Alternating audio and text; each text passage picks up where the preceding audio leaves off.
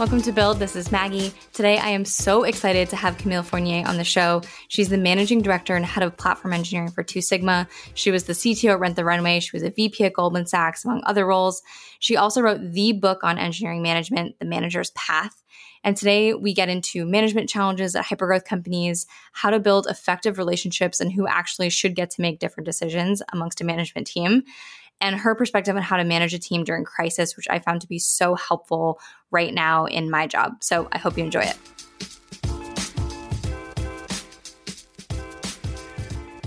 Great. Well, Camille, thank you for coming on the show. Pleasure to be here.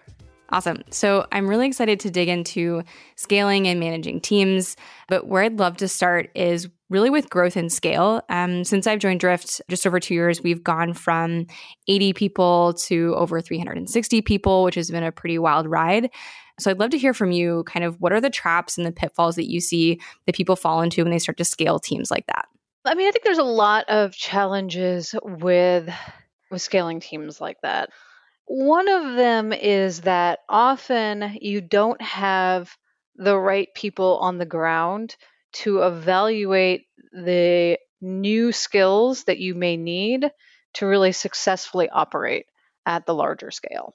And so, what you sometimes see happen is that you end up with like fairly weak leadership or like senior technical folks because you have evaluated sort of the people that you're either hiring outside or promoting really based on kind of an incomplete understanding of what success in those roles might look like.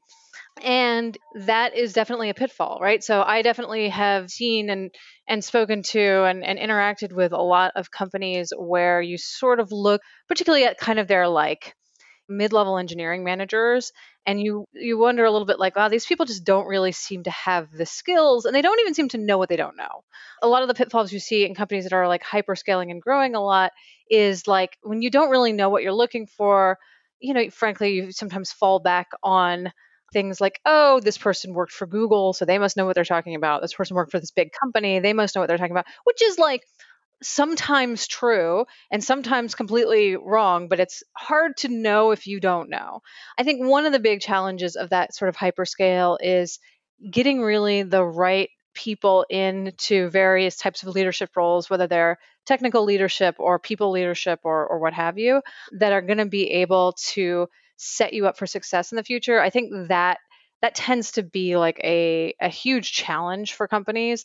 And that's where I think when you screw up, it really takes a long time to undo the damage. Yeah, we definitely had a period of time where we were growing really quickly and I think we just sort of battlefield promoted a bunch of people, especially on our on the engineering team into management roles way early in their careers and I think that was really challenging. You know, some took to it like fish to water and some I think had a much more of a challenge with it, but that was something that I definitely took away as a lesson, which was maybe that was the only thing we could have done at the time. But looking back, that was probably pretty painful for us to go through.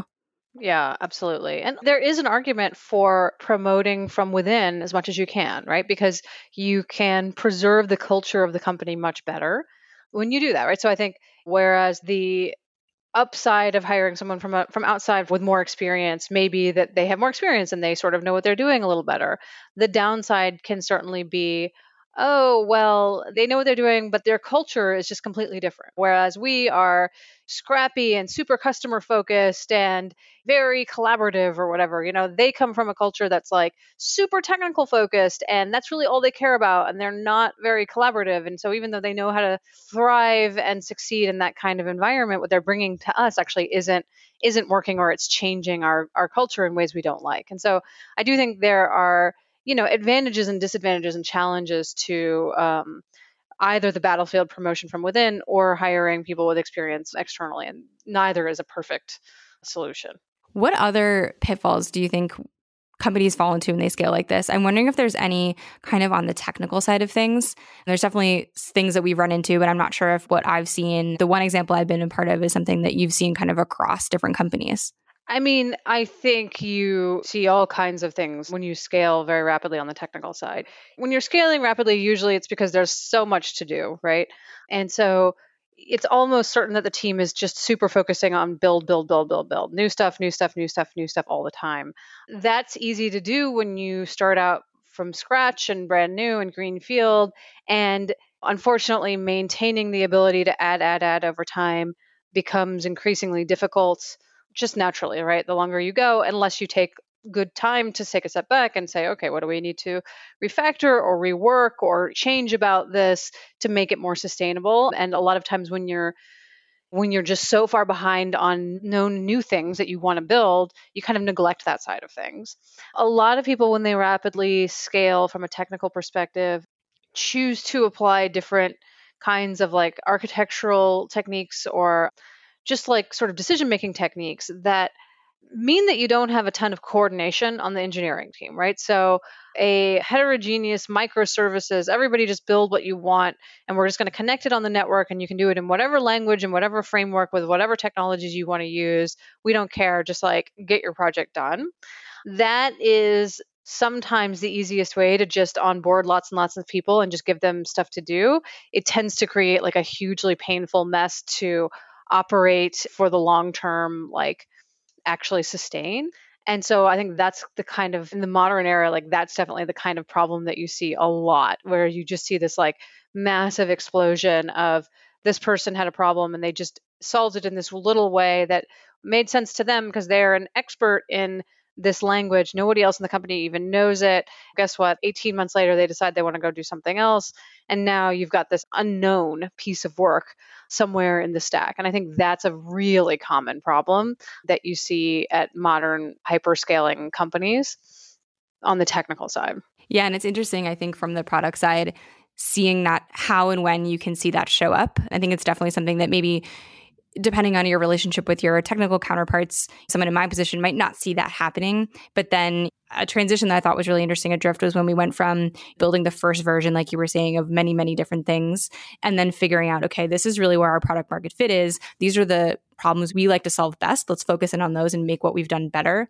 And then when we were going back in, just peeling apart all of the choices we had made kind of quickly to get those things out the door and then having to understand the impact of those on our timelines and what we were doing and the choices we could make was much more complicated than I expected it to be. And it's really hard and like you're never going to get it perfectly right in any kind of environment, right? So there's always going to be some before decisions, some need to redo things, some whatever.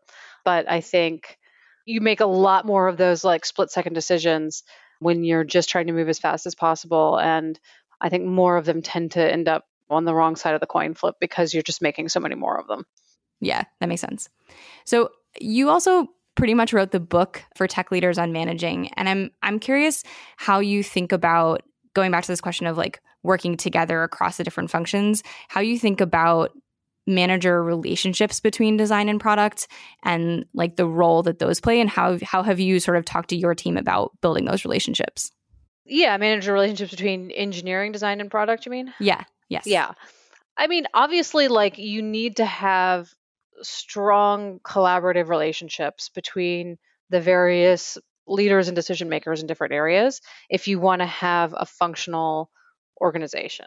And different companies approach this different ways, right? There are definitely companies where one of those three is in fact the decision maker for most things and all of those people report into that person but i prefer and i think many companies these days, all of those functions are separated out. So that means that you really are explicitly in a peer based relationship, right? It's no longer like, oh, product reports to engineering and therefore engineering is making all the decisions. They're the final decider, right? It's like, no, actually, like, well, there may be some up the chain final decider, and it may not be until you get to the CEO that you get to someone who really has sort of like the senior authority over all of the people in this conversation. You want to figure out how you can get to a functional collaborative relationship between the groups that doesn't assume that one has primacy over the other in all things. Now, I think one of the important things that people have to do is remember the parts of their job that they really should have primacy over, right? So, product should really not be telling engineering how to write code or how to architect systems. Um, and sometimes they do. I've, you know, I actually manage a very technical platform team and I have product managers. And occasionally, product managers on the very, very technical infrastructure side sometimes want to get a little more in the details of the actual implementation than they really should be. And I have to remind them, like, look, that's really not your job, right? It is the job of the tech lead or the engineering managers to make the final call on what the technical architecture of this should look like. On the other hand, your final call is on what are the user facing product features that we're building? What are the really requirements for this product to be successful or not? and understanding where each has the primacy of decision making and where each can have an opinion. You don't want to squash opinions across the group.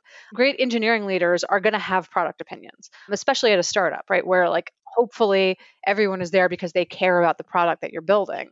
But engineering leaders particularly have to remember that it is the product manager's job to figure out what the right thing to build is. And while they can and should bring ideas to the table and and have opinions about the product it's really not their job to fight the product manager on every product decision they make in the same way that it's not the product manager's job to fight the engineering team on every technical decision that they make. And of course on the design side right i think design often is in sometimes in the hardest position I think design is such a specialty area that I think it's very hard for people who have never done it to appreciate it. I do think there are both some engineers and some product managers who think that they know how to do design. They don't, but they think they do yep. because they've, hey, I made this website and it looked pretty nice. So therefore I know yeah. something about design.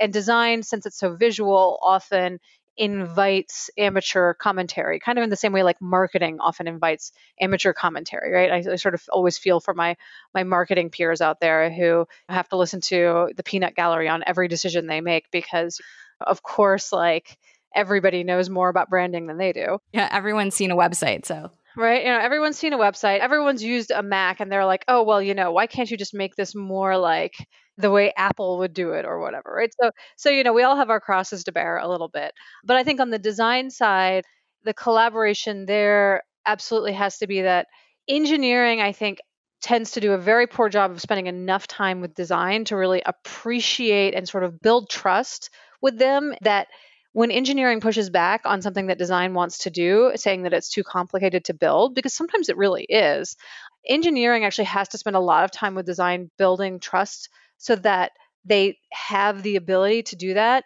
and not have this feeling from the design side of the house that like oh they're just being lazy or they're just like they just really don't want to do this thing because it'll be a little bit of extra work. There is a need to build a lot of trust there and i think actually a lot of times that has to come from the engineering side reaching out. Now on the flip side like then at some point the design team needs to realize that in fact sometimes what you're asking for is in fact really kind of impossible to build in a reasonable time frame and how can you compromise with engineering to make something great? So this always has to be you have to have good trust across that group. They have to view themselves as almost like a first team where they are their primary teammates and not the people who report to them necessarily. Each has their role to play and each has the thing that they should be the decision maker on but none of them is the decision maker on everything yeah, it's interesting. You reminded me of a conversation actually I had yesterday with some product and design folks at Drift about this concept of that's really hard. So, being in a conversation with an engineering leader and having that person say, This is just really hard. Why don't we do this other thing? And whether this concept of hardness was like a negative. And we had this weird reaction where some of us were like, Well, yeah, that's fine. That's okay. Like, hard stuff is fine. The engineering team kind of anchoring on like, not wanting to do things that were going to take too long. I'm curious if you've run into that as well. The challenge there is to be precise about what that means, right? So it's like, well, that's really hard is not a very precise thing to say. What you're really trying to say is like, look, this thing that you've asked me to do, we may not even be able to figure out how to do it, maybe, or maybe we can figure out how to do it. It's going to mean that this feature goes from something we can implement in a week to something that will take us six weeks and may still not look like what you want. And then it has to be like everything we do is cost benefit and risk trade off. That is like at the end of the day, when it all boils down to it, if you are in a leadership and decision making position, all you are doing is deciding is something worth it or not? Is the risk worth it? Is the timeline worth it? Is the work worth it or not? And you're absolutely right. Like sometimes it totally is worth it, right? Sometimes it's like, yeah, like it's really hard to do a rebranding exercise. It's a real pain, right? On the other hand, if you work for a company that is really con- sort of consumer focused and particularly on any kind of fashion end or high end retail end, sometimes you got to do that even though it's always hard and it's always kind of painful because keeping the brand refreshed is important for the consumer mentality around using that product. I think for a lot of engineers, it's like, I can't believe it's ever worth the whatever six months plus of work that it takes to do a rebranding exercise for for this kind of thing. But the answer is truly that like actually probably is. But that's also a call for someone in the senior leadership team to make whether or not it's worth that. And so this is really hard isn't isn't a precise enough statement to really make a decision based on, right? It, it has to be more like, look, this is hard. We have no idea how to do this. That's one description of hard. That then it's like, okay, do you want to just like burn some period of time or the team is just going to figure out if they can do it at all? Those are days you are never going to get back, right? Because they're going to figure out if they can do it at all and then they're going to come back to you and they may come back to you and say we can do this and it will take us six months and you may say oh you know what like this is just really not worth that so it's all about there is always a fixed time budget that we are all working on, right? Every second of the day is ticking away and we're never going to get it back. So I think it's very important to be precise about what this is really hard means, but to appreciate that, like, yes, there are some hard things we absolutely should do, but there are some things where, like, actually the cost of that is just not worth it in terms of time, effort, and energy implementing, and then cost of maintenance, right? The other thing about this is hard sometimes the message that you're getting is also not only is it hard to do, but supporting this over time as we continue to make changes to part of the site or part of the app or whatever, particularly from you're talking about from a design perspective, every single time we make a change here, it's going to be that much harder to make a change because of the complexity that we're going to have to add to implement this thing. And so you're not only paying an upfront cost to implement the feature, you are paying a heavy ongoing cost. Are you sure you want that? Yeah, and I think a lot of it for me comes down to it might be on product to make that choice or make the informed trade-off that you're talking about but i also think it's it's on me as a product person to articulate why i think that the trade-off i'm making is the right one in a way that can like bring the other teammates along so yes each role like you were saying definitely has their the thing that they have the right to make the decision on. But then I think to build those bonds of trust, I always try really hard to explain my decisions so that like I'm never going off in a room being like, nope, I made my decision, like, no questions. It's like, I need to make sure that they understand why I'm doing what I'm doing because A, they might have good feedback for me, but then B, I'm building trust by sharing my thought process. Absolutely. Yes, 100%. So I have another question that's sort of unrelated, but is more topical in terms of the date and time these days. But I'm curious how you think about managing in a crisis and when there's a high amount of uncertainty in the market how do you think about that as a manager of managers and a leader and how do you coach your team on that? It's hard and i'm not sure i have like a one size fits all answer to this. So i think there are like so many different ways that a crisis can impact you personally your team personally your company and therefore i think different things that you may you may need to do as a result of that crisis right? So obviously in a crisis the crisis we're going through today is like no crisis that i have ever lived through in my career in any significant way right? Like there has never been a crisis that has meant a significant threat to the life of my employees and their families like the current crisis. And i think that is such a different thing than crises like, oh crap, like we really need to get this feature out the door to boost sales so that we can raise funds or else we're going to have to do layoffs which is a different kind of crisis sort of requires a different kind of communication. Or or the crisis hey you know what? Like the markets have tanked the economy is terrible and we don't know whether the company can survive. And unfortunately, this current crisis is bringing out a lot of those crises for a lot of us. I do think that remembering that the primary crisis really is one of health and really is a life and death kind of crisis is important, I think, for leaders right now to remember that as much as also we might be stressed out about whether our companies are going to survive and whether we're going to be able to get through this without layoffs or whether we're going to be able to pay people well or whether their stock options are going to become worthless or whatever, right? All of those things that we could be worrying about. The primary concern is actually for the health and well being of our team and their loved ones and their friends and and all of that and people are dying and look i'm in new york city so it's very top of mind for us here right where we all know people who have gotten sick. We all know people who have had family members who have died. I fortunately knock on wood so far have not had anyone on my team get terribly sick but i am in i'm in groups in new york where they've had employees die and it's terrible. It's hard to think about anything else when you realize that that is truly the situation we're in right now. So I think that the primary thing that every leader right now in this crisis should be doing is grounding themselves in this is bigger than money and this is bigger than productivity and this is bigger than all of those things. And those things are important. Don't get me wrong. Like people being able to make their rent and buy food and pay for all the things they need to pay for is also incredibly incredibly important and stressful and and has if not a top level life or death threat like is definitely like a secondary existential threat but the primary threat of like are people healthy and sort of physically safe is so important to to ground yourself in and to be checking in on and to be kind of just mindful of and relating to. So you want to be making decisions and communication that respects that and sort of echoes that primary concern for the well-being of your people.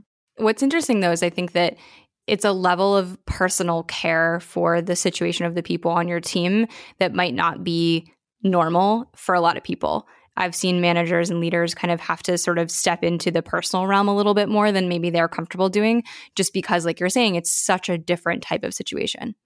Yeah, absolutely. And it's awkward. And like there are a lot of, there are a lot of em- employees and people that like don't really like to talk about their personal lives and don't like having to open up in that way. You're going to have managers who are sort of pushing for that. And so I think as a leader, you have to tread carefully. You want people to know that you care. You do want to hear from people, right? Like someone was telling me the other day, like they freaked out and had to get HR running around to find emergency contacts for someone who missed a meeting. Turns out like the person just had a had a migraine or something and like wanted to sleep in and they're fine, but like we're kind of at extreme high alert. Again, especially given that I'm in New York City where a lot of people are getting sick and are dying here.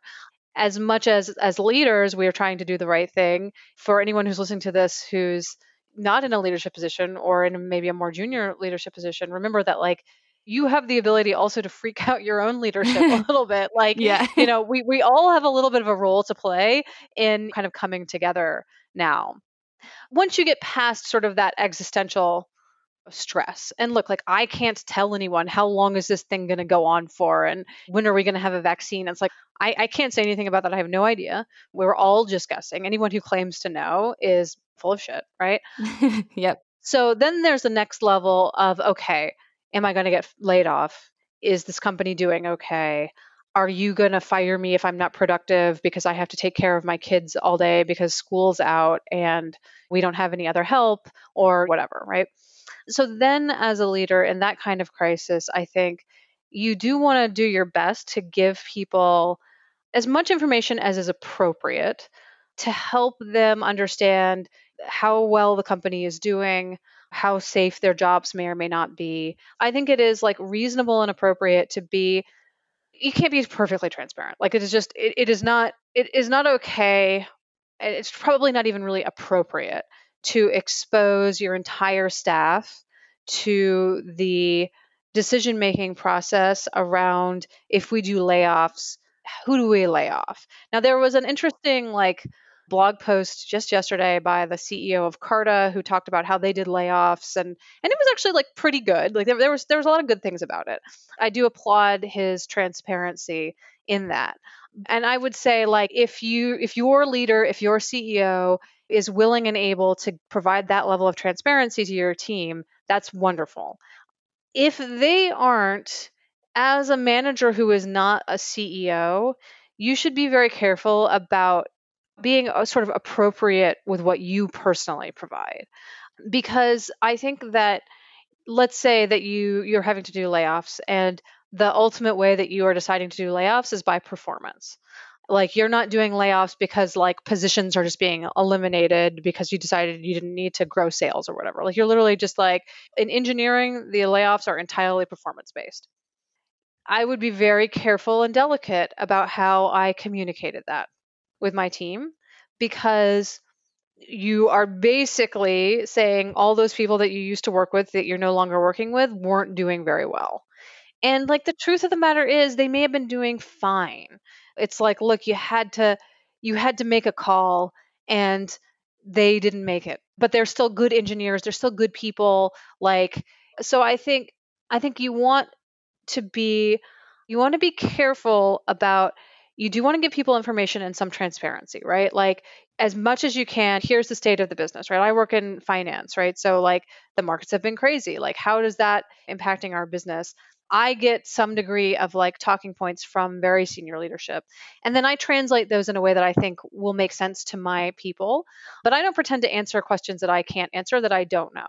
So the other thing is you don't want to commit to things that you can't possibly answer, right? Like we're fine now, but we might do layoffs in 6 months you definitely don't want to put yourself in the in the situation of saying we will never do layoffs only to have to turn around and do them 6 months later right? So if you can't predict the future if you aren't personally able to pay the salaries of your entire staff for the next 12 months don't tell people you're never going to do layoffs because you may very well be doing them and nothing is worse i think from a leadership perspective than going back on your word yeah. And I think I hear the point that like you want to offer as much information as you can to help people kind of make decisions and feel comfortable and in control as much as they can of what's going on in their lives, but then without sort of going too far and offering sort of a false a false sense of security that you can't back up.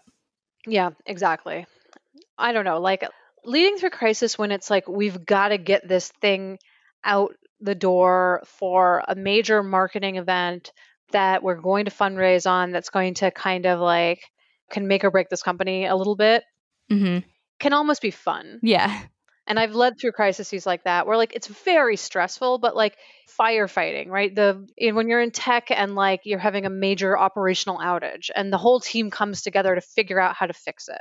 Like those kinds of things can be fun. Like at my company, there was a little bit of a firefight for preparing certain kinds of roles to be able to work from home, right? That many, most of us could work from home pretty easily, but certain roles required really specialized equipment or whatever. And like, okay, like the team that had to work on that, they had to come together and like figure out really quickly, like, how are we going to turn around and make a setup for these folks so that they can still do their jobs from home and they don't have to come into the office? Because, like, I'm sure we could have locked it down such that they could have still come into the office, but we'd have been putting them at risk, and our company didn't want to do any of that, right? So, okay, how are we going to make it so that these people can work from home? Those are kind of exciting and bonding crises and your role is much more of a cheerleader role of a like we can do this team like you got this and then your role is sort of a little bit one of like all right like we did it like good job, let's celebrate, take a little time for yourself. That's sort of like a fun leading through crisis kind of role. It can be stressful at the time, but like it, it there's a lot of reward that comes out of that. Right now, we are just in a marathon. Yeah. it just kind of sucks. And it sucks for all of us, right? We're all stuck working from home, which I'm sure there are people out there who who love it. I hate it personally. I really like seeing people in person. My whole job is talking to people all day and doing it over video chat is it's exhausting. exhausting and just it's not fun. Like you know my job is significantly less fun working from home than it is working from an office. And who knows when it's going to end. You have the stress of personal safety and everyone's health your own health. You have the stress of being in a new situation. You have the stress of uncertainty of the health of the company because every company is going to have some uncertainty right now right? There's i don't think anyone's getting away unscathed from the economic situation that we're in right now. And then you have the stress of not knowing when it's going to end. And I think as a leader, the best thing you can do right now, check in on people, be as a human, humane, and stabilizing person as you can. Right? Just just try to be there. I write a, like a weekly newsletter to my team, and I just try to keep it light. I try to keep it light but genuine. Last time I posted photos of very hilariously bad cake that I made with my son. and gave a little bit of a business update and reminded folks that it's a good idea to take time off during this time occasionally because like yes you can't go anywhere but like still having to work is still work. Taking time off to play video games or whatever is not a bad idea. So you want to keep in touch. You want to be there. You want to be kind of a rock for your team as much as you can you don't want to be too serious at the same time right you want to be serious enough you're taking this seriously you don't want to be the person who's freaking everyone out by taking it so seriously that they are even more worried than they already are. Yeah, I find myself making we, we have a video product and I've been making videos and gifs and just generally making a fool of myself just to kind of lighten lighten the load for people because I think it can it can kind of accumulate in a way that can be really stressful. Yeah. Awesome. Well, Camille, thank you so much. This has been an awesome discussion. I just have one last question for you. I'm curious if you are listening to anything or reading anything that you're really enjoying or you're finding inspiring right now. Oh, I, well, I'm reading the latest of the Thomas Cromwell series. I don't know if it, Wolf Hall, Hilary oh, Mantel so wrote them. So I'm reading the the last one, which has like the benefit, for, at least for me, of like I both enjoy the books very much. I think they're like I think she's a, just a brilliant writer. It takes a little while mm-hmm. to get into, but like what a brilliant writer.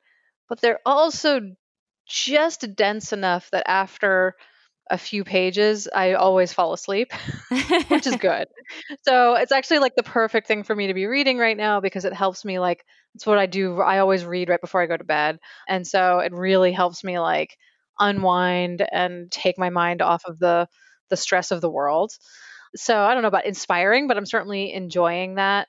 I've been meditating regularly for about five years. And that is certainly a practice that I'm grateful for in times like this. I use Insight Timer, which I've been using for years because mostly I just want a timer with nothing else. But sometimes I listen to, they have a huge library of guided meditations and talks. Um, I'm a big fan of Tara Brach, who is a meditation teacher who puts all of her things online and has for a very long time. She's in the DC area, so I've only seen her in person like twice. But I find that, like, in times of like extreme stress, sometimes what you need is grounding in sort of approaches to mindfulness and that can be important for some people and right different people have different ways of of approaching that. But for me i find just a, a grounding and reminding myself to be aware of my own emotions but also to open up and be very compassionate to the wider world i think is really important to not shut yourself off from compassion for your fellow human being right now i think that's very important as well. So those are some of the things i'm doing. I'm to i don't know about keep me inspired but sort of keep me keep me from going nuts. Yeah.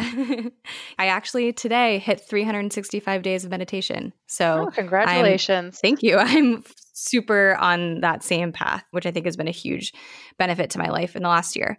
But anyway camille we're out of time so thank you so much. I really appreciate you coming on the show and thanks again. Yes, thank you for having me.